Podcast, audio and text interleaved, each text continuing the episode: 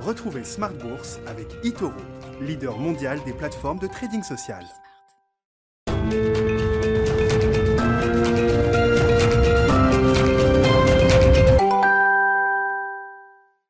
Et c'est reparti pour Smart Bourse, votre double dose quotidienne de marché en direct sur Bismart. Chaque jour à la mi-journée, 12h30, 13h et en fin d'après-midi, la grande édition pendant une heure à partir de 17h. Au sommaire, l'ambiance sur les marchés euh, actions qui est euh, à l'heure de la consolidation, même si on voit une résilience très forte des indices à actions euh, en Europe. Hein. Le CAC 40 est en train de revenir à l'équilibre et même légèrement positif en cette fin de séance, mais on a depuis 4-5 séances de bourse une consolidation à plat avec un CAC 40 qui évolue 2% sous son euh, pic historique atteint il y a quelques jours à peine à plus de 7180 points. On est autour de 7050 points sur le CAC 40 en cette fin de journée. Voilà pour euh, l'ambiance sur les marchés euh, actions, sur le marché des devises.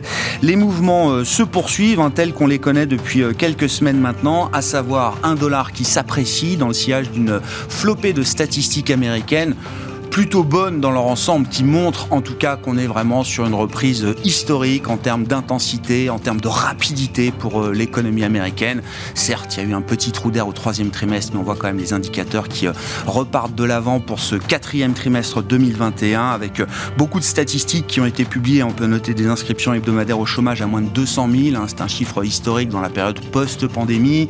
On voit une progression toujours du revenu des ménages, des dépenses qui tiennent bien également sur le mois d'octobre. On l'avait déjà vu avec un indicateur de vente au détail publié il y a euh, quelques jours. Et puis une révision euh, positive pour le, PIB américain au troisième trimestre hein, de 2 à 2,1% au rythme trimestriel annualisé au global. L'économie américaine est déjà revenue sur ses euh, niveaux pré-Covid du quatrième trimestre 2019 et se rapproche à moins de 2%, 2% et quelques peut-être de sa tendance pré-Covid aujourd'hui. Voilà pour la, la toile économique aux États-Unis. Et puis l'euro lui, est à la baisse, hein, ce qui nous donne un, euro-dollar sous 1,12 euh, aujourd'hui, avec bien sûr le, regain euh, pandémique en Europe qui peut peser un petit peu sur la devise européenne en ce moment.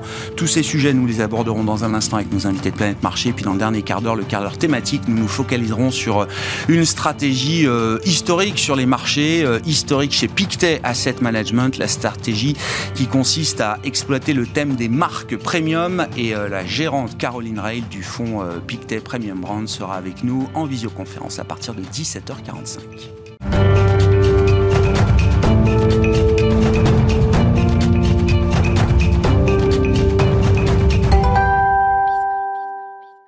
Tendance, mon ami, chaque jour avec Alix Nguyen à 12h30 et 17h dans Smart Bourse, les infos clés du jour sur les marchés.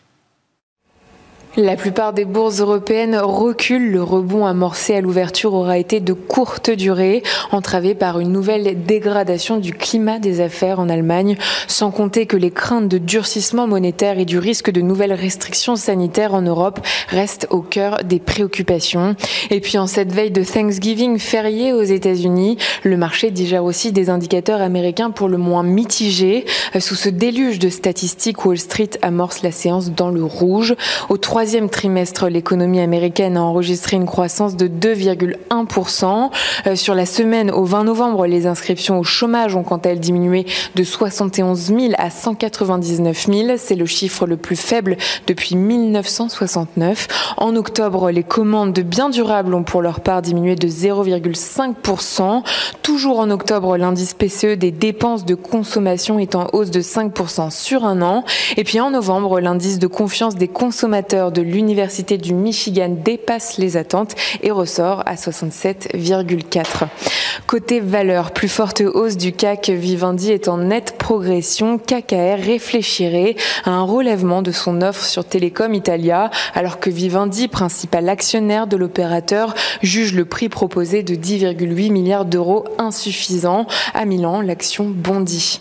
Orange est stable. Le groupe a convoqué un conseil d'administration afin de discuter de la gouvernance le PDG du groupe, Stéphane Richard, vient d'être condamné par la Cour d'appel de Paris à un an de prison avec sursis et 50 000 euros d'amende pour complicité de détournement de fonds publics dans le processus d'arbitrage du Crédit lyonnais, à l'issue duquel Bernard Tapie avait reçu quelques 400 millions d'euros en 2008.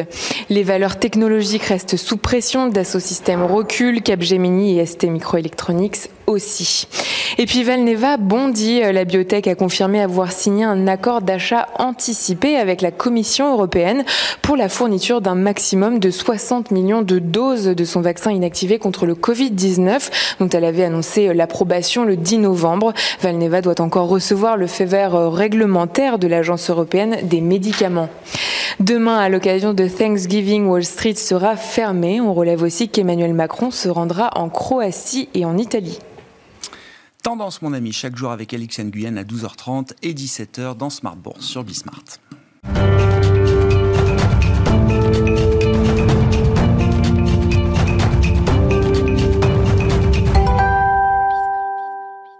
Trois invités avec nous chaque soir pour décrypter les mouvements de la planète marché. Nicolas Gottsman nous accompagne ce soir, responsable de la stratégie macroéconomique de la financière de la Cité. Bonsoir Nicolas. Bonsoir. Bienvenue, merci d'être avec nous. Merci à Julien Demenzal d'être là ce soir également. Bonsoir Julien. Bonsoir Grégoire. D'être le président de Futur IM et François Collet avec nous également. Bonsoir François. Ravi de vous retrouver. Vous êtes gérant obligataire chez DNCA Investments. Euh, une question, deux questions pour euh, commencer. Euh, faut-il accélérer la normalisation des politiques monétaires?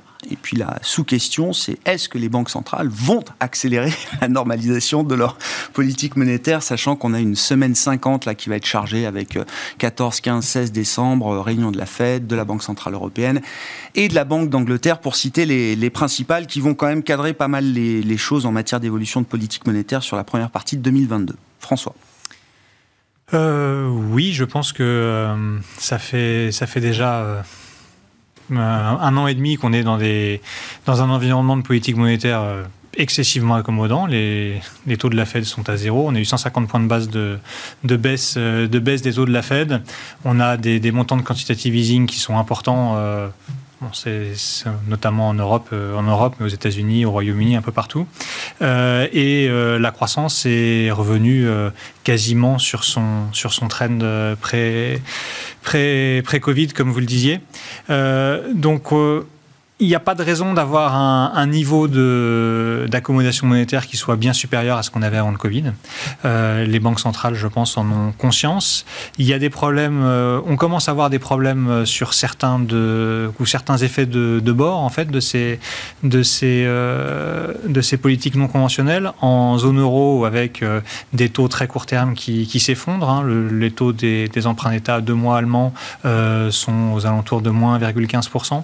pas le marché anticipe des baisses de, taux d'intérêt de la part de la BCE, mais finalement, euh, avec les, achats massifs qui ont été faits euh, par la BCE, il n'y a plus suffisamment de, de, titres disponibles pour les banques qui doivent pourtant en détenir de manière réglementaire dans leur bilan.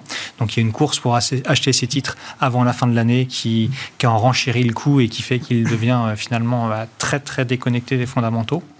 Euh, donc oui, la BCE va devoir réduire la, voilure sur le quantitative easing. C'est prévu, hein, a priori, à partir du, à partir du, début du mois d'avril, fin mars, début avril, on aura les modalités qui seront, qui seront annoncées lors de la réunion du 16 décembre. Euh, et en ce qui concerne, euh, en ce qui concerne la Fed, euh, le, le, problème de l'inflation devient le problème politique numéro un. Mmh. on a aujourd'hui encore, on avait une des, des, membres du board de la Fed, une des membres les plus doviches du, du board de la Fed, qui bah, qui, dit qu'effectivement, si on continue de voir un rythme de création d'emplois aux alentours de 500 000, encore un gros chiffre d'inflation, elle, euh, elle pariera, euh, quoi, elle, euh, elle, elle, soutiendra, une accélération Du, du, rythme du tapering qui a été annoncé souvenons-nous-en, il y a uniquement 15 jours. Mm. C'est-à-dire que c'est quand même pas loin de panique à bord hein, de, la part de la Fed, dans le sens où euh, c'est très très rare qu'on ait une accélération d'une politique de durcissement monétaire si peu de temps après euh, une première étape. Mmh. D'habitude, euh, oui, les baisses de taux peuvent aller très vite, lancer du quantitative easing, ça peut être très rapide, mais quand on fait machine arrière, on y va tout doucement, tout doucement, et on essaye que ce soit le plus lisible possible. le fait de devoir accélérer quelques semaines après le démarrage de, de ce programme de tapering, euh, c'est finalement pas. Ça montre qu'il y, y, a plutôt, il y a plutôt urgence de la part de la Fed. Oui, mais ce qui est intéressant, c'est que dans la stratégie euh, euh, qu'a poursuivi la Réserve fédérale américaine, en étant justement en retard, très en retard, plus en retard encore qu'à l'habitude, elle est toujours en retard par rapport à ce que le marché anticipe. Elle peut se permettre d'accélérer tranquillement sa normalisation parce que le marché est déjà allé euh, peut-être très vite là aussi. Euh, oui, je pense qu'elle a laissé, le, elle a laissé le marché aller vite. Hein. C'est depuis euh, depuis quelques semaines, euh, on a euh, on a les banquiers centraux, mais c'était on avait le, le, vice-président de la BCE qui s'est exprimé ce matin aussi pour pour expliquer que l'inflation finalement il y avait était pas si transitoire que ça. il y a un changement de, de, de discours hmm. qui, qui laisse les marchés prendre de l'avance et, et c'est normal. On a des niveaux de taux réels aujourd'hui. On va faire on est à plus de 6% d'inflation aux États-Unis. On va sans doute aller vers 7 euh, d'ici euh, d'ici deux ou trois mois, euh, avec des taux à zéro. il faut aujourd'hui, les banques centrales se doivent de réagir pour faire face à la préoccupation première, en tout cas des ménages américains pour la Fed, qui est l'inflation. Et c'est leur mandat, c'est leur, mmh. leur mandat. Elles doivent, elles doivent le faire. Et, vous dites, si, si on n'est euh, pas loin d'une... Enfin, si, c'est un peu l'idée panique à bord, euh, cette accélération de la normalisation euh, en termes de, marché, elle peut avoir, elle va avoir des, impacts. S'il y a un peu de panique du côté des banques centrales, est-ce que ça va se retrouver dans les marchés à un moment Panique, panique c'est le terme exagéré. je, ne pense pas que les banques centrales paniquent, mais c'est suffisamment rare, cette accélération du durcissement monétaire par rapport à ce qu'elles ont préannoncé. Et les marchés sont fragiles par rapport à ça, vous pensez? L'instant, les marchés sont pas très fragiles. Finalement, effectivement, on a, on a reculé de, 1 ou 2 c'est, du ça, reste, ça reste marginal. Mais cette année, les marchés ont été. Euh, bah, il y avait un, vent excessivement favorable euh, qui était. Euh, croissance très forte, euh, d'une part, et puis d'autre part, une baisse des taux réels euh, très importante. Donc vous avez euh, la top line qui, qui augmente, les coûts de financement qui baissent, c'est génial pour, pour, pour, les entreprises. Donc même si les primes de risque restent inchangées, vous avez une explosion, une explosion des, des performances boursières, c'est ce qu'on a vu cette année. L'année prochaine, si on a, on aura forcément plus cet effet rattrapage sur la croissance, même si elle sera sans doute encore bonne, mais la croissance 2022 euh, risque d'être légèrement inférieure à la croissance, à la croissance 2021. et puis, pour le coup, si les banques centrales commencent à durcir, à durcir, et elles iront elles iront quand même doucement. Euh, on n'anticipe pas euh, une, euh, une, envolée des taux, des taux obligataires, mais en tout cas, il n'y aura plus cette baisse des taux réels. D'accord. si cette année, on est passé de moins 0,50 à moins 1 sur les taux réels américains, si on fait moins 1 à moins 0,50 ah l'année prochaine, ce sera un petit vent contraire. Il faudra compter sur d'autres forces que cette mécanique de marché qui a été très profitable. les croissances des résultats. les, fondamentaux, ce qu'on appelait les fondamentaux à une époque. Euh, Nicolas, faut-il accélérer la normalisation des, politiques euh, monétaires? Est-ce que c'est ce qui est euh, prévu là pour les réunions de, décembre? Puis on a quand même beaucoup raconté l'histoire, le narratif que la situation américaine et la situation européenne sur le front de la dynamique d'inflation étaient différentes. Pour autant, on voit quand même des discours de banque centrale là qui semblent converger sur quelque chose de plus hawkish, comme on dit. Oui, bah, effectivement, il y a déjà une, une, divergence qui est quand même très importante entre les États-Unis euh, et la zone euro. On est euh, simplement pour vous dire, vous, vous aviez indiqué que euh, le PIB américain était en voie de retrouver sa trajectoire. Je pense effectivement qu'on est quasiment en train d'y arriver. On devrait y arriver début 2022. par contre, si je regarde, si je regarde les, les forecasts qui ont été faits par la BCE elle-même, à horizon 2024, on serait encore 3% en dessous de la tendance. Donc on a encore un écart qui est substantiel entre ce qui est fait aux États-Unis et ce qui est fait en Europe. Et, donc effectivement, les deux, histoires sont pour l'instant très différentes. Pour le cas américain, je pense qu'il y a quand même, euh, déjà, des nouvelles nominations. Ce qui m'a semblé intéressant, c'est de voir, donc on a Brennard maintenant qui arrive en vice, en vice, en vice chair. Ce qui est intéressant, c'est que euh, le poste de vice chair est vraiment, c'est un peu l'équivalent du chef économiste de la BCE. C'est celui qui apporte vraiment, qui apporte vraiment le travail théorique. Euh, c'était anciennement Stadna Fischer, c'était Janet Yellen, c'était Richard Clarida. C'est toujours des des économistes, en l'occurrence. Et euh, Jean Paul ne l'étant pas. Voilà, et des, et des pontes qui apportent un poids important. Et c'est eux qui prennent en général la direction des divisions qui sont celles du forecast et, des, et, du, et de la recherche de la Fed. Donc ça, c'est la colonne vertébrale intellectuelle de la Réserve fédérale américaine à travers la. Exactement ça. Et quand Brennard est arrivée euh, à la Fed, elle a commencé à faire tout un travail justement sur la nécessité d'intégrer cette notion de plein emploi. Euh, et d'emploi maximum pour le, travail de la, situation. Or, quand on regarde les chiffres américains, on est à 4,6 en taux de chômage, euh, d'accord, mais si j'ajuste sur la tendance de la population active qu'on avait précédemment à la crise, on est à 8% de taux de chômage. Donc effectivement, on peut avoir des incertitudes sur est-ce que les gens vont revenir ou pas, mais en fait, on ne sait pas pour le moment. Euh, dans les discours, les derniers discours de Powell, c'était plutôt de savoir, en fait, peut-être qu'on va peut-être arriver à refaire revenir ces gens. Même les gens qui sont partis à la retraite, il est, il est, possible de les faire revenir. On voit des gens, des gens qui sont en train de revenir de la retraite, justement parce que les salaires sont élevés et parce que le marché de l'emploi est attrayant. Donc il y a toute cette, cette dimension-là actuellement, euh, je pense, au sein de la Fed qui est travaillée. Ce qui est intéressant aussi quand vous, quand vous, euh, avez euh, la possibilité de voir ce qui est écrit par la Fed ou de, gens qui sont extérieurs à la Fed, enfin qui sont sortis de la Fed, c'est de voir que systématiquement, enfin c'est l'impression que j'en ai, c'est toujours les plus dovish que je rencontre.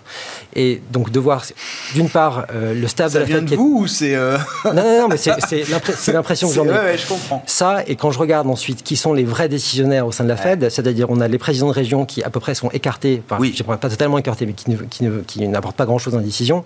Et même dans le board, il y a vraiment ce qu'on appelle la, la, troïka, c'est en gros le président, enfin le, chair, le vice-chair, donc là ça serait euh, Powell, Brennard. plus John Williams de la Fed de New York, et en fait qui sont les trois les plus dovish de l'ensemble.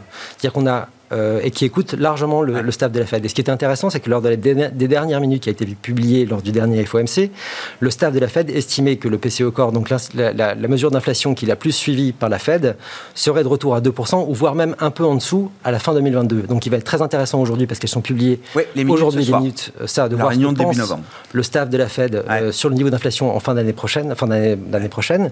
Mais pour le moment, pour moi, il me semblerait hasardeux de leur part, justement comme vous l'avez dit, ce serait de donner un signal de panique, parce que ça serait en gros réagir à seulement un chiffre d'inflation.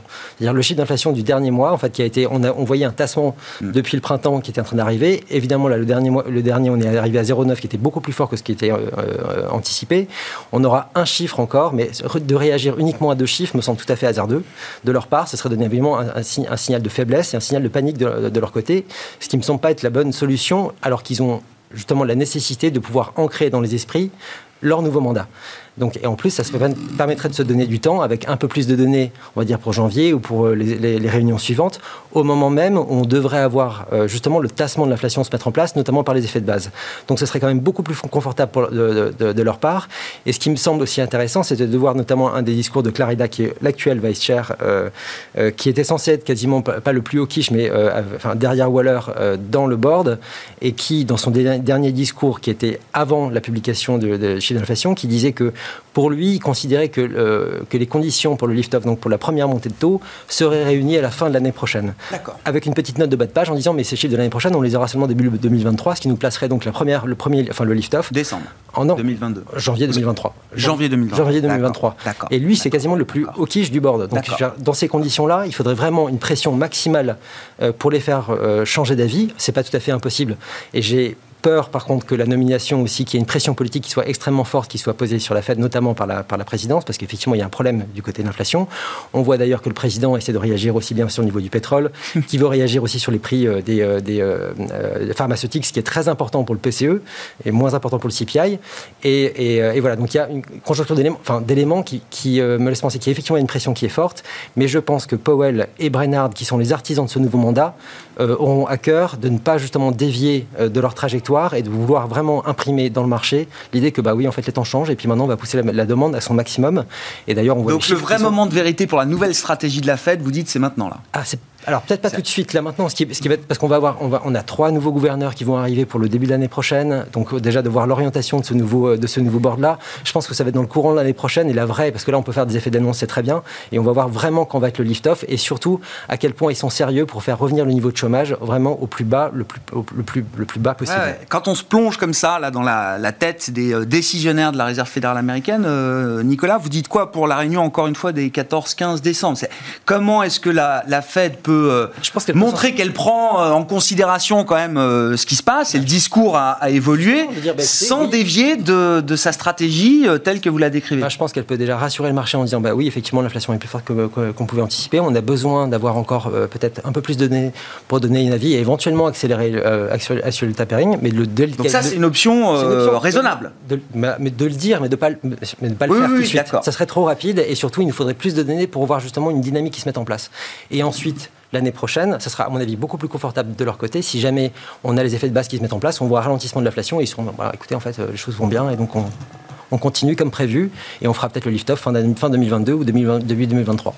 Bon, sur cette discussion euh, infinie autour des, banques centrales. Euh, Julien, mais je veux bien qu'on parle aussi des marchés, parce que c'est vrai que les, mouvements de fin d'année sont intéressants, que ce soit sur, le, sur les devises, hein, parce que voilà, l'euro-dollar est resté très sage, et puis là, ça commence à s'agiter euh, un petit peu. Et puis, bah, le sentiment, alors de, court terme, récent, que les taux longs, quand même, repartent un peu à la hausse. on revient quasiment sur un 70 pour le 10 ans américain. Est-ce qu'on peut imaginer, là, cette fois, qu'on enfonce peut-être ce qui a été un peu le, plafond de verre des, des dernières semaines? Alors sur le marché obligataire américain, la, situation n'est pas très très bonne euh, euh, sur l'ensemble de l'année. En ce moment, elle ne s'améliore pas. Euh, alors que sur le marché européen, c'est moins, moins net. Euh, d'ailleurs, l'euro a baissé, le dollar est resté plutôt ferme, ce qui ne correspond pas tout à fait à la, position que j'aurais attendue dans cette partie du cycle économique. C'est la seule chose qui, détonne un petit peu, euh, mais qui peut se comprendre par le, la grande cohérence monétaire et budgétaire qu'on a eu 2020 jusqu'au courant 2021. Et puis là, on vient de parler des banques centrales. Mm. Une des choses qu'on peut conclure assez logiquement, c'est que la Banque centrale européenne a un discours un petit peu plus mesuré, la Banque centrale américaine est, est de temps en temps capable d'être un peu plus offensive. Euh, d'ailleurs, on parlait de, ce que disent les banquiers centraux et, de la situation de l'inflation. Euh, on a attendu depuis 2014 que l'inflation arrive. Donc bon, elle arrive aujourd'hui. Alors en plus, on a l'impression, pourquoi pas, moi c'est pas du tout ma conviction, mais que l'inflation elle, est liée à la politique monétaire. Euh, mais enfin l'inflation, euh, elle a été pas mal alimentée par les, chocs d'offres et de demande euh, consécutifs au Covid, en fait, hein, l'interruption de la production, la reprise de la consommation, consommation retardée, etc une politique budgétaire qui à un moment devient euh, tout à fait expansionniste alors qu'elle ne l'a pas été avant, mais elle-même, est-ce que cette politique budgétaire euh, euh, a un lien avec la sphère monétaire? Je ne crois pas. Je, je, crois que la faible réaction budgétaire de 2007-2008 a permis de constater pour les politiciens que le populisme était juste euh, devant eux. Enfin, il, était aux portes de l'Europe il y a trois ans et, à mon avis, il n'est pas, pas très loin des portes de l'Europe. Donc, ils savent ça. Alors forcément, qu'on parle de chèques de 100 euros, hmm. qu'on parle de plan de relance euh, euh, européen ou d'infrastructures aux États-Unis, de, quoi qu'on parle, on est bien dans cette conséquence. Et puis, les matières premières, les matières premières qui, elles, ben, on, peut un petit peu ralentir la production, puis à un moment, il faut la remettre en marche, mais ça, ça se fait pas d'un claquement de doigts. Donc, euh, les tensions qu'on a eues sur les matières premières se sont diffusées dans l'économie au même moment où il y avait ces chocs. Et donc, on constate qu'il y a de l'inflation. Alors, dire, ça y est, les banques centrales sont arrivées à leur, à leur euh, objectif. Je suis donc pas convaincu que ce soit les banques centrales qui soient pour la totalité. Cause à effet et pas forcément aussi fort que. Et donc, faut-il que les banques centrales accélèrent euh, la normalisation? Bah, Elles peuvent toujours dire on va accélérer. Mais si vous regardez ce qu'elles communiquent depuis un an, vous avez une chose, puis une variation deux semaines plus tard, et puis presque un peu le contraire après. C'est valable pour euh, tant la Banque centrale européenne que la Banque centrale américaine. On parlait d'ailleurs de surprise euh, là en, en 15 jours un premier discours sur le tapering et la, possibilité que ça, que ça s'accélère. Donc on a un discours qui noie un petit peu, le, qui noie un petit peu les choses. Alors, faut-il le faire? Je ne peux pas répondre, hein, faut-il le faire, mais il y a, y a, le problématique extérieur, c'est la déconcentration du pouvoir dans le monde depuis 20 ans enfin, les, États-Unis sont en guerre contre la Chine, personne ne veut s'affaiblir. Donc les, politiques monétaires ne vont pas amener quelque chose qui va affaiblir une zone. C'est pas possible. Et du point de vue interne, là encore, on a vu le Brexit, on a vu Trump, etc. Je reviens sur la notion euh, strictement politique, parce que dans politique monétaire, il y a quand même politique. Euh, affaiblir l'interne, c'est pas non plus un souhait. Donc en fait, les, banques centrales ne veulent pas chercher à durcir des conditions particulières. C'est pas leur projet. Non, enfin, si le risque c'est que l'inflation euh, parte en vrille, dérape totalement, ça peut être un sujet d'affaiblissement quand même de l'économie euh, à un moment. Euh, la logique monétaire qui a prévalu pendant longtemps parce qu'on a oublié les schémas des guerres antérieures, etc., c'est de dire il faut normaliser, ce qui est une chose tout à fait naturelle. Donc on est parti dans cette idée qu'on doit normaliser, mais on peut le dire, et puis prendre le temps de le faire. C'est pour ça que je ah dis que je ne réponds pas à faut-il. Euh, voilà, je dis il faut prendre. Elles, vont forcément prendre le temps de le faire. Et du coup, les marchés obligataires, je reviens au point de départ, les marchés obligataires bon, ont commencé un petit peu à se tendre aux États-Unis. La partie courte commence à se tendre. Il y a même des signaux qui sont pas très bons. Donc, ce que j'anticipe, alors là, dans mon cycle euh, sur les taux longs, ce que j'anticipe, c'est que la hausse des taux longs va se poursuivre, mais de manière beaucoup plus mesurée. Euh, que ce qu'on a vu sur un an, parce qu'un an, vous citiez le, disons allemand à 1,60, américain à 1,60. On était à 0,5 il y a un an pour, pour schématiser, enfin un an et quelques mois. On était 1,90 début 2020 avant la crise pandémique. Voilà. Donc oui, mais là, on a multiplié par 3, on a rajouté euh, Oui, non, non, mais. On a fait un parcours. Je garde ce point de repère en tête, quoi. Qui est, assez fort. Euh, euh, on peut pas. On, va, à mon avis, pas refaire la même chose. Et mon travail sur l'éthique montre que c'est plutôt des, une progression inférieure. Alors, le chiffre de 1,90 est intéressant, parce qu'il correspondra à peu près à ça euh, sur le compte l'année prochaine. Mais ça, c'est des réactions des marchés obligataires avec un plus ou moins tapering, plus ou moins accéléré, et surtout la présence d'une inflation, mais qu'on retrouve c'est le schéma qu'on retrouve en ce moment dans les taux plus courts. Sur le 5 ans, sur le 2 ans, il se passe des choses qui sont relativement importantes. Et je conclurai là-dessus, pour la raison pour laquelle je ne suis pas non plus paniqué sur les marchés obligataires et sur la question de la politique monétaire, c'est que euh, mes travaux justement sur les cycles montrent que le ralentissement, donc pas de récession, moindre croissance, nettement moindre croissance. Mhm. Le ralentissement, pour moi, il est acté sur 2022 et même il va s'accélérer euh, dans le courant de 2022. Je donne souvent euh, l'indicateur avancé qui, sur lequel je travaille le plus, qui est le plus clair pour moi, c'est l'ISM manufacturier américain.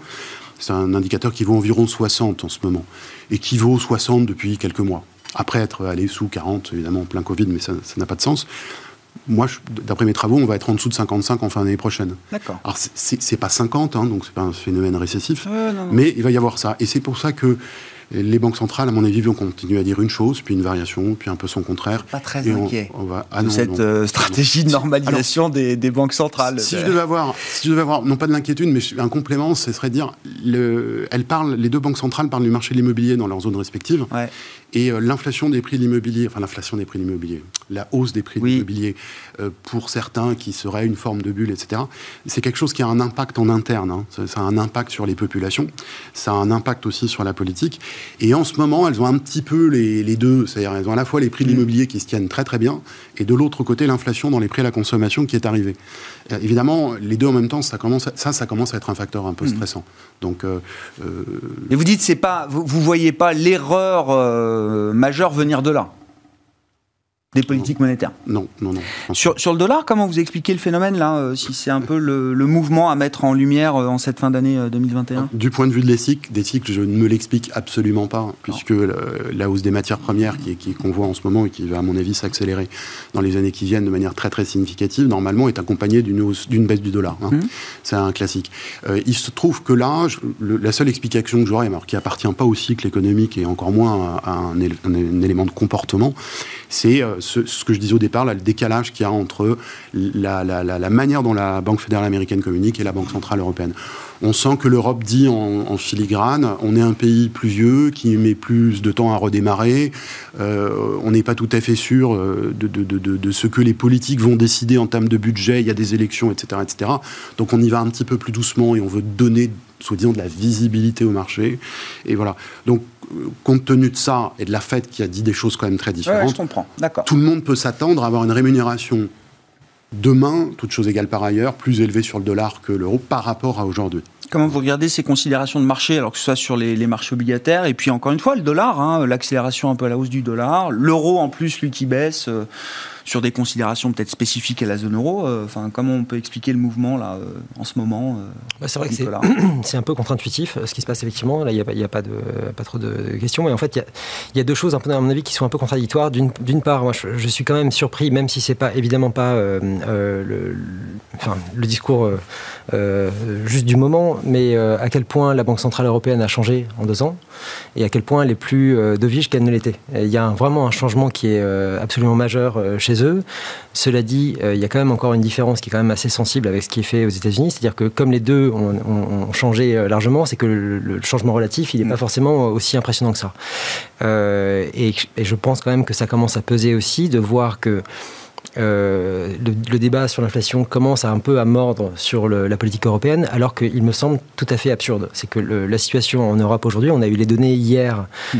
des, des, salaires négociés, en Europe on est tombé à 1,34 ou 1,35, c'est-à-dire le plus bas de la série depuis, depuis le début. De ça, c'est sur le troisième trimestre. Hein, voilà, sur le troisième trimestre. Donc, Sachant qu'il y a un lag, j'imagine, important entre l'inflation telle qu'on la constate, oui, telle qu'on peut la bien sûr, prévoir, on, va dire que ce qui se passe sur les salaires. Mais oui, oui, on est au plus bas historique sur les salaires négociés en Europe aujourd'hui. Voilà, et comme par exemple, il y avait encore Jens Weidmann qui est toujours en poste, mais à la Bundesbank qui parlait la semaine dernière d'effet de second tour. Enfin, on peut juste rigoler tellement, tellement en fait la situation est tout à fait inverse. C'est-à-dire que le risque d'une inflation qui soit durable euh, en zone euro, pour l'instant, n'est pas matérialisé. On n'a pas du tout de transmission et c'est même plutôt l'inverse qui se passe, c'est-à-dire qu'on a des salaires qui sont quasiment au plus bas depuis le début, euh, depuis le début de la création de la zone euro. Donc là, il y a un peu quelque chose qui est contre-intuitif et donc on voit un espèce de frein politique en train de se mettre en place, alors que euh, à l'inverse, comme je le disais précédemment, on a encore un écart avec la trajectoire de croissance qui est gigantesque. Enfin, gigantesque, 3 points, c'est quand même, enfin 3 points de croissance, c'est pas absolument rien, c'est à peu près deux années de croissance selon les standards européens. C'est pas, pas tout à fait rien.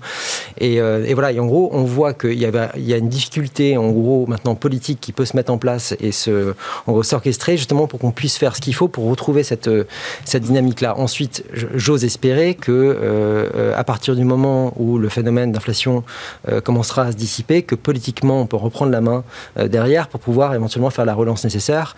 Et, et, et notamment avec ce qui s'est passé, je pense qu'il est aussi intéressant aujourd'hui, c'est à savoir la nomination donc la, alors, voilà. Euh, en Allemagne.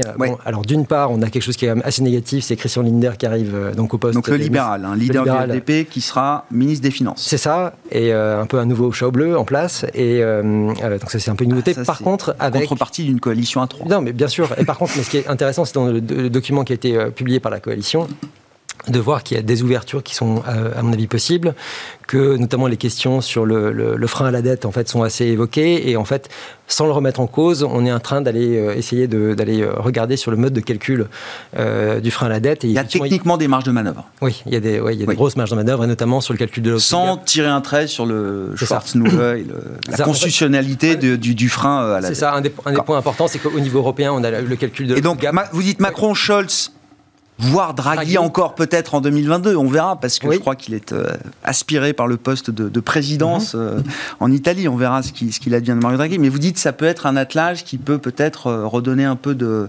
dynamique bah, oui, alors ça, d'avoir une Bundesbank alors, éventuellement avec une nouvelle nomination aussi, qui, peut, qui peut être aussi, si jamais Isabelle Schnabel, qui est un peu plus au quiche que la moyenne dans le bord de la BCE, mais qui pourrait serait beaucoup plus de viche que ah ce qui a été dans, dans, le, dans, le, dans le passé, d'avoir donc au niveau budgétaire, on va dire le moyen d'effectivement d'en faire un peu davantage et d'avoir ensuite au niveau euh, de la BCE effectivement quelque chose qui soit aussi un peu plus orienté croissance que ce qu'on a eu euh, depuis 10 ans. François, vos, commentaires euh, sur l'euro-dollar, je ne sais pas s'il y a un, commentaire, c'est quand même peut-être le mouvement de cette fin d'année, enfin un peu, un peu nouveau. on, est assez loin de la parité théorique. Hein, donc, le dollar progresse contre à peu près toutes les devises. Hein. Ouais. c'est pas tant une baisse de l'euro qu'une progression du dollar. Euh, notamment euh, pas mal de devises de pays émergents qui, qui, souffrent. Euh, on a effectivement ces perspectives de, de hausse de taux pour l'année prochaine, avec le marché qui anticipe maintenant 75 points de base de hausse de taux sur le, deuxième semestre de l'année 2022. Donc forcément, la rémunération du, dollar apparaît meilleure pour l'année prochaine et ben, les gens ou les opérateurs de marché se positionnent en amont là-dessus. et puis, des, bah, d'excellentes statistiques aux États-Unis en termes de croissance euh, depuis maintenant deux mois. Il y a un petit peu, euh, on a vu, on a vu ce que c'était que la V-shape recovery hein, avec euh, avec la reprise en V, avec euh, avec la crise du Covid. Bah, on a un peu une mini euh, reprise en V suite à, la vague de de Delta qu'on a eu cet été aux États-Unis. Et on a des très bons, des, ah très bonnes statistiques en ce moment. Donc ces bonnes statistiques, la la Fed, sans doute beaucoup de gens qui étaient baissiers sur le dollar encore en début d'année et donc qui ont été pris à revers et qui doivent sortir leur position avant la fin de l'année. bon maîtrise jamais tous les, tous les, toutes les explications, mais je pense qu'on a là déjà euh, trois, trois bonnes explications pour, pour avoir une idée du mouvement. Et ça nous permet d'envisager euh, une poursuite éventuellement de ce mouvement. Là, c'est sur la boule de cristal, hein, mais euh, c'est déjà un gros mouvement qui s'est fait. encore une fois, je disais, on est peut-être assez loin de la parité théorique faire entre l'euro et le dollar, ou est-ce que, je sais pas, des excès de marché peuvent nous emmener beaucoup plus bas ah, c'est, Les excès sont toujours possibles. Oui, hein. c'est, difficile, à dire. C'est vrai que l'euro a, ses faiblesses, euh, ses faiblesses inhérentes qui pourraient. Euh, euh, il y aura des scénarios, il y aura des scénarios de politique en Europe qui peuvent, qui peuvent s'avérer assez négatifs assez destructeur pour, pour la monnaie unique. et ce qui fait qu'on peut tout à fait envisager d'aller d'aller visiter des plus bas sous la parité. c'est quelque chose qu'il faut avoir en tête. Attendez, sous la parité. oui, sous la parité. Un, euro, enfin un, dollar pour un euro. Oui, d'accord. Je prochains mois. Je suis pas sûr de l'avoir vu moi de mon vivant ça, mais. Ah bah si, on l'a vu. Oui, oui, oui, oui, oui. je sais qu'on a été sous la parité, mais ça fait longtemps qu'on l'a pas vu. Mais c'est en tout cas, il faut avoir en tête que, en début d'année, on va aller à 23. Tout le monde pensait que ça ah allait. 1,40. Tout, tout, tout, le monde le voyait au-dessus. Euh, bon, euh, qu'on fasse, euh, on voit un 12 aujourd'hui, qu'on aille, qu'on aille sous 1 dans un an c'est une possibilité. Je suis pas en train de dire que c'est c'est forcément ce qu'on va. Ah mais il faut, faut, avoir faut avoir l'esprit ouvert là-dessus. À propos de devise, vous voulez nous dire un mot de la Turquie là? J'en parlais à midi et demi avec un économiste. Et bon, on en parle parce que la, lire turque alors se crache, euh, moins 30% en novembre, moins 15% hier. Euh, bon, euh, il y a une stratégie économique toujours très agressive, très autoritaire, bien sûr. C'est la, la Turquie. Alors d'un côté, le pays génère 9% de croissance réelle cette année après avoir évité une récession l'an dernier. Ça, c'est pour la partie quand même positive et ce qui sert les intérêts politiques du euh, pouvoir euh, en place. Évidemment, tout ça a un coût, donc c'est la destruction euh, de la monnaie, la destruction de la crédibilité de la, Banque centrale. Je trouve que l'expérience est intéressante. Alors, on, a une belle reprise aujourd'hui de la, livre turque. Oui, bah, après moins 15 hier. Oui, après, il faut avoir conscience que cette croissance, elle se fait à crédit.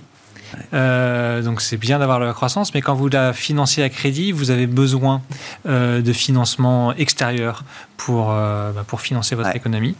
Donc la Turquie est dépendante de, bah, de, de, des, marchés, des marchés de financement internationaux. Et le problème, c'est que donc, on a euh, eu un changement à la tête de la, de la Banque centrale turque, euh, avec euh, énormément de pression politique de ce côté-là pour baisser les taux directeurs, pour accélérer la croissance avant les prochaines élections électorales. Le problème, c'est que euh, bon, même si les taux directeurs sont relativement hauts, hein, euh, notamment si on regarde les notes, en termes réels, ils sont très bas aujourd'hui. Euh, puisque les taux directeurs sont largement sous les niveaux d'inflation. L'inflation est à 20%. Hein, voilà, et les, taux, aujourd'hui. et taux directeurs à 15%. donc ça veut dire une politique monétaire très accommodante et qui donne pas forcément envie à l'investisseur international de venir prêter à l'État, au système bancaire ou à l'économie, à l'économie turque avec un rendement réel de moins 5%. Évidemment, évidemment, vous avez une prime de risque sur la Turquie qui fait que ben euh, vous allez exiger a priori, normalement, un rendement réel positif. Et pour l'instant, ça tient ça tient, non. Euh, non. ça tient, ça tient en termes de croissance, euh, oui, bien sûr, mais la devise tient plus. C'est, et, on est, on est proche d'un moment où le, pays et surtout les entreprises de ce pays vont se voir couper l'accès justement aux devises internationales, aux financements internationaux, une sorte de sudden stop là qui viendrait. Alors il y a plus, il y a plusieurs possibilités. Il y a la possibilité qu'on devrait théoriquement le voir, c'est euh, un peu de machine arrière. Parce que la, possibilité que vous évoquez, qui est un contrôle des capitaux, mm. euh, me paraît difficilement envisageable pour un pays qui a besoin de financement externe. Euh, quand vous êtes déficitaire, vous quand vous avez une balance des paiements qui est déficitaire, vous ne pouvez pas euh, instaurer de, contrôle des capitaux. Euh, donc, je pense qu'il va falloir faire machine arrière et puis euh, remettre un niveau de rémunération un peu plus attractif de, cette vise pour continuer à, avoir des, flux, des, flux, des flux de l'extérieur. Les mouvements de flux qu'on voit depuis quelques jours et l'effondrement de la devise, ce ne sont pas les investisseurs internationaux qui retirent leur argent, c'est les Turcs qui sortent leur argent pour acheter du dollar. Vous avez le point, euh, les, dépôts euh, domestiques euh, bancaires sont c'est 6% sur la lire turque aujourd'hui seulement. Le reste, c'est de la devise dure, dollar, euro. Juin 2023, les élections en Turquie. Ça laisse encore un peu de, ça laisse encore un peu de temps. Il y a des possibilités d'élections anticipées en 2022 ah, qui ont été démenties, mais qui sont bon, on verra. Je sais pas, le sujet turc vous intéresse ou pas, Julien, Nicolas? Non, pas spécialement. En deux mots, les, c'est quand même un géant des émergents. Enfin, je veux dire, c'est pas, euh, on parle pas d'un petit pays mm. à nos frontières. L'assimilation euh, du budgétaire et du monétaire dans la même main, l'histoire longue montre que c'est décadent à la fin, donc c'est pas très bon signe pour, pour Erdogan. Euh, ensuite, enfin, de manière plus simple, c'est une tentative. Ce sont les mêmes chiffres qu'on a en Occident, ils sont juste plus élevés. Hein. je veux dire, d'avoir des. On parle de ces taux réels, de l'inflation, etc. Et c'est un petit pays économiquement, en tout cas, relativement à, aux grandes zones, enfin aux États-Unis, l'Europe ou, la Chine, et qui dit, bah, finalement, moi aussi, je fais la même chose. Donc, enfin, je ne vois pas quelque chose qui détonne tant que ça. Après, le, la dévaluation euh, très forte de la devise, on, on, connaît les problèmes au niveau des importations que ça va générer. C'est pour ça que je dis que le système est décadent, dont acte. Après, il y a un volet politique dans sa relation avec l'Europe. Qu'est-ce qui va, hmm. qu'est-ce qui va jouer pour essayer de s'en sortir à un moment ou à un autre? C'est quand même, à aujourd'hui, c'est un exemple euh, dans les émergents de ce qui se passe et de la difficulté pour eux euh, de faire quelque chose d'analogue avec l'Occident, mais c'est un, petit sujet. À, l'aune justement des décisions de politique monétaire et budgétaire qui sont devant nous, c'est un sujet, euh, je pense, assez mineur encore on aura passé quelques minutes quand même à en mm. parler aujourd'hui. Je trouvais que c'était instructif, riche d'enseignements sur euh, ce que c'est aussi que l'indépendance d'une banque centrale et ce que ça apporte comme euh, crédibilité aussi d'avoir une banque centrale indépendante. C'est un sujet là aussi euh, qui est discuté autour de nos banques centrales à nous aujourd'hui, Nicolas. Si vous avez un commentaire, avec plaisir. Je voulais qu'on termine peut-être sur le pétrole. Ça nous ramène toujours évidemment à, l'inflation, mais et, la politique. L'inflation est un sujet prioritairement politique aujourd'hui aux États-Unis. Donc Joe Biden embarque quelques gros pays consommateurs pour utiliser alors une partie infime des réserves stratégiques. Hein. Pour les États-Unis, on parle de 50 millions de barils. Consommation journalière euh, de pétrole dans le monde, c'est 90, 100 millions de, barils, 100 millions, de barils. Euh, donc, euh, est-ce que ça peut faire baisser les prix du pétrole? Action concertée avec des gros pays consommateurs, Japon, Corée, Inde, Chine, Royaume-Uni. et si ça ne fait pas baisser les prix, quel est l'objet de cette action politique? Alors déjà oui effectivement il y a la dimension politique elle est quand même très importante. Enfin juste avant le donc euh, je crois que c'était euh, mardi euh, Biden a fait un discours notamment pour parler de l'inflation et de montrer qu'il va essayer de tout faire en, gros pour que faire alléger la facture des, Américains. Les médicaments hein, c'est ce que vous disiez tout à l'heure là aussi sujet permanent de oui, aux États-Unis sur le prix des médicaments. Les médicaments ça peut avoir un impact. En fait il essaie de faire tout sans trop embarquer la banque centrale là-dedans mais en gros de tout au niveau de ce qui est faisable au niveau politique pour essayer faire baisser les prix. Mais évidemment, c'est pas euh, les 50 euh, millions de barils qui vont changer quelque chose sur le, sur, euh, sur le prix du pétrole. Évidemment, ça peut avoir un effet, un, petit effet à court terme, et, voilà, ça, peut permettre ça. Mais le gros problème, c'est qu'on avait en fait l'OPEP était embarqué depuis quelques mois. En gros, en gros, depuis le début, enfin pré-pandémique, on avait 100 millions de barils par jour qui étaient qui étaient consommés par le monde avec un niveau d'offre qui était équivalent. On a eu une baisse ensuite de la demande qui est, on est tombé à 91 millions de barils jour au, pic enfin au creux de la crise Ensuite, on était revenu à peu près à la moitié. On avait effacé l'écart euh, à peu près de moitié. Et à partir de là, l'OPEP a commencé à dire, bah, écoutez, nous, on va commencer à rehausser notre niveau d'offre de 400 000 barils euh, jour tous les mois. Euh, avec l'idée qu'on reviendrait au niveau de consommation à peu près au début de l'année 2022. Euh, or, en fait, on est déjà revenu au niveau de consommation et donc, en fait, on a vraiment un décalage qui est assez important entre l'offre et la demande simplement de pétrole et ce qui tire donc les prix vers le haut. Mais là, en fait, euh, on a plusieurs problèmes. C'est d'une, soit les États-Unis mettent en gros une grosse pression sur les pays de l'OPEP pour arriver à faire en sorte qu'on puisse monter. parce que là, on va dire, que l'Arabie Saoudite est la banque centrale du pétrole, mais en fait, c'est un, peu, un peu ça. C'est à, elle d'émettre à peu près ce qu'il faut pour alourdir, alourdir ça. Et il y a un autre problème qui est politique. Et là, on voit aussi une, une, pression qui est faite, et notamment avec Joe Manchin, là, le fameux sénateur de Virginie, qui a indiqué qu'en fait, il veut aussi que la présidence américaine mette le paquet pour qu'on puisse euh, remettre en route les puits, euh, les puits euh, américains et qu'on recommence la production aux États-Unis pour revenir au niveau, enfin, à un niveau de, je, pas de très intéressant pour l'État de Virginie en l'occurrence. voilà. Et mais ce qui est intéressant, c'est de voir que par exemple que dans le bassin permien, non mais... dans le bassin permien, on est déjà revenu à des niveaux qui sont même supérieurs à cela. Donc en fait, il y a en termes de production, là en termes de production aussi, et c'est quand même assez impressionnant. Et alors que finalement, on pensait au début de l'année qu'il euh, faudrait vraiment une incitation absolument majeure pour que les, euh, euh, les, pétroliers reviennent justement dans ce, mhm. système-là. Pour l'instant, on n'y est pas encore tout à fait encore, mais ça pourrait effectivement revenir et, parce que la pression est forte. Ensuite, maintenant, à voir ce que Biden va décider, en gros, entre choisir son agenda vert là-dessus ou la pression qui est exercée sur lui, justement, sur, sur les prix à la consommation.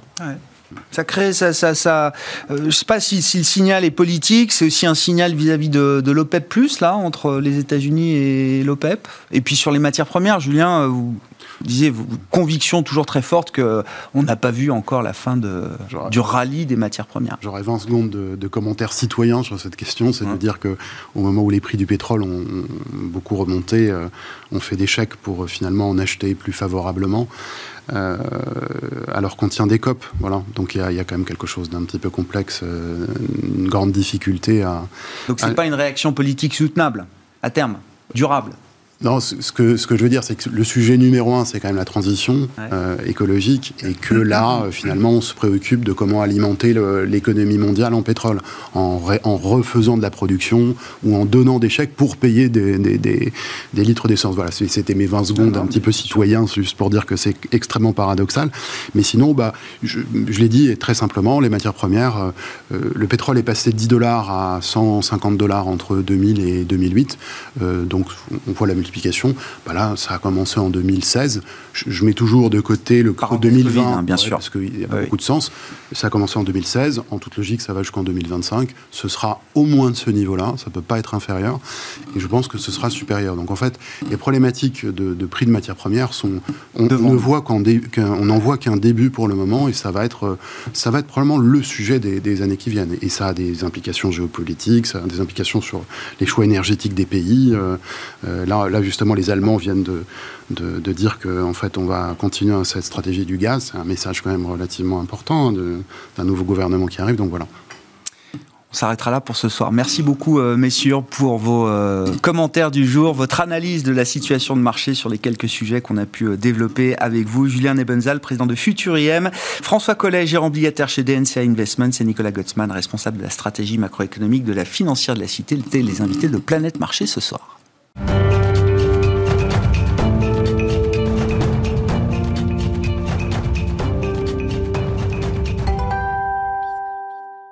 Le dernier quart d'heure de Smart Bourse, chaque soir, c'est le quart d'heure thématique. Le thème ce soir, c'est celui du premium et des marques premium. Nous en parlons avec Caroline Rail qui est avec nous à distance depuis Genève, gérante chez Pictet Asset Management. Caroline, bonsoir et bienvenue. Ravi de vous avoir avec nous dans, dans l'émission. Vous pilotez depuis le début, c'est-à-dire depuis 15 ans maintenant, la stratégie euh, Premium Brands chez euh, Pictet Asset Management, qui est un fonds, euh, une stratégie historique de la, de la maison Pictet avec quasiment 4 milliards d'euros d'encours cours sous gestion euh, aujourd'hui. Donc euh, voilà, pour donner l'idée que vous avez une connaissance quand même longue et euh, j'allais dire absolue, parfaite de cette thématique du, des marques premium.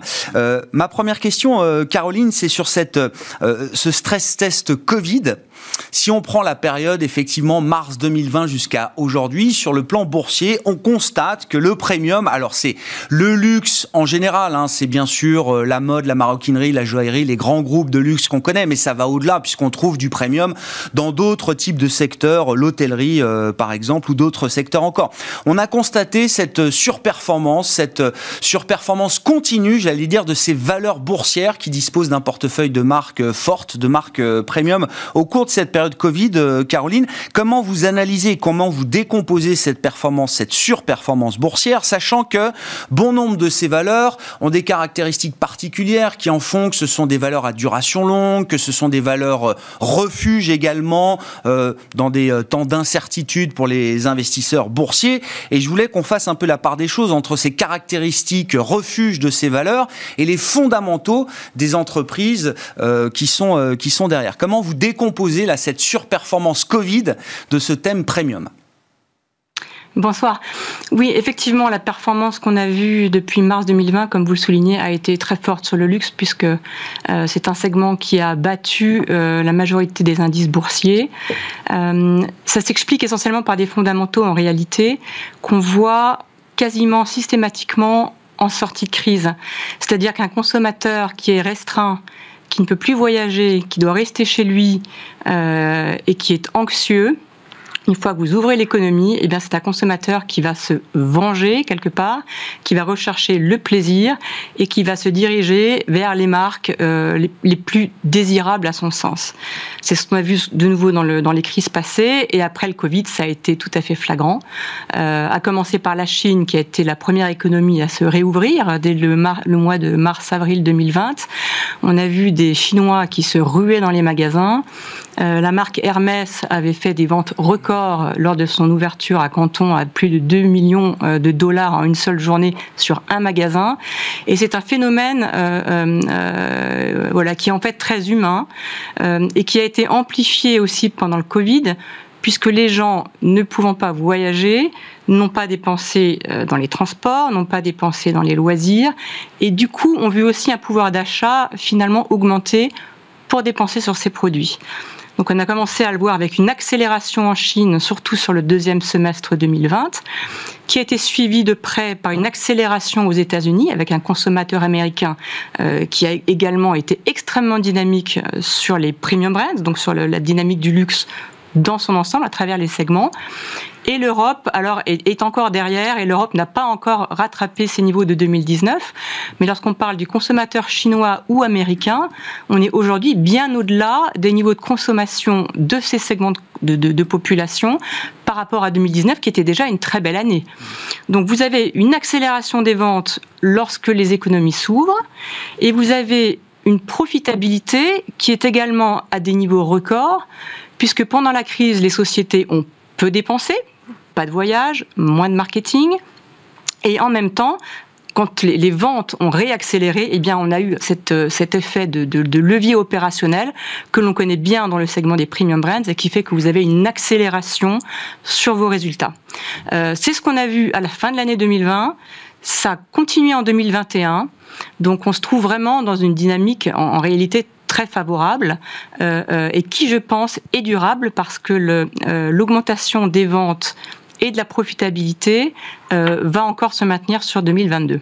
Alors c'est ça, projetons-nous au-delà de la, la, la, crise pandémique dans laquelle on vit toujours. Hein, et euh, voilà, l'Autriche nous l'a rappelé il y a encore euh, quelques jours. La Chine est toujours sur une stratégie euh, zéro Covid aujourd'hui. Mais si on essaye de regarder un petit peu au-delà, Caroline, moi la question c'est est-ce que votre portefeuille aujourd'hui est, est, dans l'idée de, de, demain, 2022, 2023 au-delà?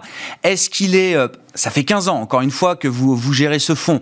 Est-ce qu'il est très semblable à celui que vous aviez en 2019, avant la crise Covid Ou est-ce que cette crise a révélé quand même un certain nombre de choses, euh, de marques euh, très fortes qui euh, perdait peut-être l'avantage face aux nouveaux modes de consommation accélérés par le Covid, face aux nouvelles attentes d'un consommateur qu'elles ont peut-être du mal à, comprendre aujourd'hui. Et à l'inverse, est-ce que des, des marques nouvelles ont émergé en termes de force, en termes de premiumisation? Alors c'est intéressant parce que le, Covid, en quelque sorte, a agi comme un accélérateur de tendance. Euh, on avait vu déjà depuis quelques années euh, le phénomène de la digitalisation qui euh, traditionnellement est un phénomène assez extérieur à l'industrie du luxe et qui donc depuis 5-6 ans a commencé quand même à, petit à petit entrer dans cet univers du très haut de gamme. et le Covid a, clairement accéléré cette tendance. Et ce qu'on voit, c'est qu'aujourd'hui, le consommateur qui, qui, regarde les produits d'abord sur Internet avant de les acheter et qui ensuite, lorsqu'il passe à l'acte de l'achat, aura tendance à acheter avec son téléphone ou avec sa tablette. Euh, donc ce monde digitalisé a permis en réalité un tremplin pour nos marques de luxe euh, qui finalement ont investi dans ce domaine-là et qui s'en trouvent finalement renforcés. Je dirais que c'est probablement le, le, le, le, phénomène le plus euh, euh perturbant qui est arrivé euh, depuis, depuis 15 ans de, de, de carrière, c'est cet effet de digitalisation. Et pourquoi les marques finalement sont plus fortes aujourd'hui avec cela? Parce qu'elles permettent, bien qu'elles soient des marques de luxe, donc exclusives dans leur, dans leur attrait et dans leur définition, elles permettent d'atteindre un consommateur qui va se trouver dans des villes reculées, par exemple, je pense aux États-Unis ou en Chine.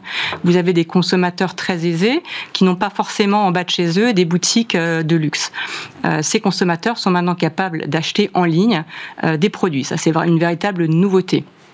Par ailleurs, les marques qui sont bien gérées sont capables de communiquer avec leurs consommateurs, euh, de nouveau par le biais d'emails, par le biais de messages, et d'offrir du coup un service plus personnalisé qu'auparavant, et du coup d'augmenter encore la loyauté de ce consommateur. Donc on a potentiellement plus de croissance hmm. et plus de loyauté de la part des consommateurs existants. Et je dirais encore autre chose, c'est euh, dans, cette même tendance relativement récente, c'est que beaucoup de marques à l'époque vendaient à travers des réseaux de distribution multimarques qu'on appelle le wholesale. Aujourd'hui, euh, ces marques sont capables donc de, vendre directement à leurs clients par ce biais d'Internet et donc de garder la marge opérationnelle qui était donnée à l'époque à ces distributeurs tiers. Euh, c'est une véritable euh, évolution euh, pour les actionnaires favorable, puisque lorsque vous avez une belle marque de luxe et que vous, êtes désirable auprès des consommateurs, eh bien non seulement vous bénéficiez de la croissance de vos ventes, mais également au niveau de, vos résultats, vous pouvez avoir une profitabilité accrue et de, manière durable en réalité. Donc je dirais que la digitalisation est, le, premier élément nouveau dans toute cette période. Il y a quelque chose également d'intéressant qui est apparu suite au Covid, c'est le, casualization du luxe, c'est-à-dire bien qu'on reste sur des marques euh, euh, uniques et de très grande qualité, les produits offerts vont être moins formels. On va s'adresser à des consommateurs qui veulent être dans le confort, qui vont être plus chez eux qu'auparavant, qui d'ailleurs vont travailler eh plus de chez eux aussi, et qui vont demander du coup euh, des vêtements, des accessoires, peut-être même aussi des bijoux, qui sont euh, euh, qui sont moins pour les grandes occasions et qui sont plus pour le porter tous les jours. Et ça, les marques de luxe ont saisi cette tendance. Vous voyez d'ailleurs hein, beaucoup de, de, de, de, baskets, par exemple, hein, qui mm. sont vendus par toutes les marques de luxe aujourd'hui, avec un succès énorme. Pour conclure, euh, Caroline, il nous reste deux minutes. Dans, dans cette idée de désirabilité, d'entretenir cette désirabilité, ce lien avec le, le, consommateur, donc à travers le canal digital aujourd'hui. Et je me souviens d'une époque où effectivement les marques de luxe dédaignaient Internet, euh, euh, méprisaient Internet en nous disant euh, effectivement ça affectera la désirabilité de nos, de nos marques. Très peu pour nous. Aujourd'hui, elles embrassent complètement la digitalisation. Est-ce que l'aspect de responsabilité, de développement durable est quelque chose qui est important pour elles également pour nourrir, entretenir cette désirabilité face aux aspirations des consommateurs aujourd'hui où, j'allais dire, les marques sont tellement fortes et tellement puissantes qu'elles n'ont pas besoin de ça. Je pense que la consommation responsable est une tendance qui va toucher tous les segments de la consommation, euh, y compris le luxe. Euh, c'est vrai qu'au euh, départ, le luxe se sentait peut-être un peu moins concerné puisqu'on est euh, en, théorie, dans une consommation euh, qui est moins sur le volume et plus sur la qualité et la longévité du produit à la base. Euh, mais au-delà de ça, il y a une importance croissante de la manière dont les produits sont manufacturés. Donc, quelles sont les matières premières? Quelle transparence est-ce qu'une marque peut donner à ses consommateurs quant à la provenance de ces matières premières et quel est l'effet carbone euh, simplement de, vente de ces marques. Le consommateur est de plus en plus regardant, en particulier le consommateur jeune, et les marques doivent prendre ceci en compte. Euh, si je peux ajouter également, nous, en tant que, euh, communauté d'investisseurs, on a également notre rôle à jouer. Ce sont des critères qu'on utilise dans nos processus d'investissement lorsqu'on sélectionne un titre et le, côté responsable d'une société et d'une marque de luxe va avoir un impact direct sur le poids final qu'on aura en portefeuille. Merci beaucoup euh, Caroline, merci pour votre éclairage sur ce thème du, euh, premium, des marques fortes, des premium brands. Euh, en l'occurrence, c'est la stratégie que vous pilotez chez Pictet depuis 15 ans maintenant. Caroline Rail qui était avec nous en visioconférence depuis Genève, gérante chez Pictet Asset Management, invitée du quart d'heure thématique de Smart Bourse ce soir. Ainsi se termine cette émission. On se retrouve demain évidemment à 12h30 en direct sur Bismart. C'était Smart Bourse avec Itoro leader mondial des plateformes de trading social.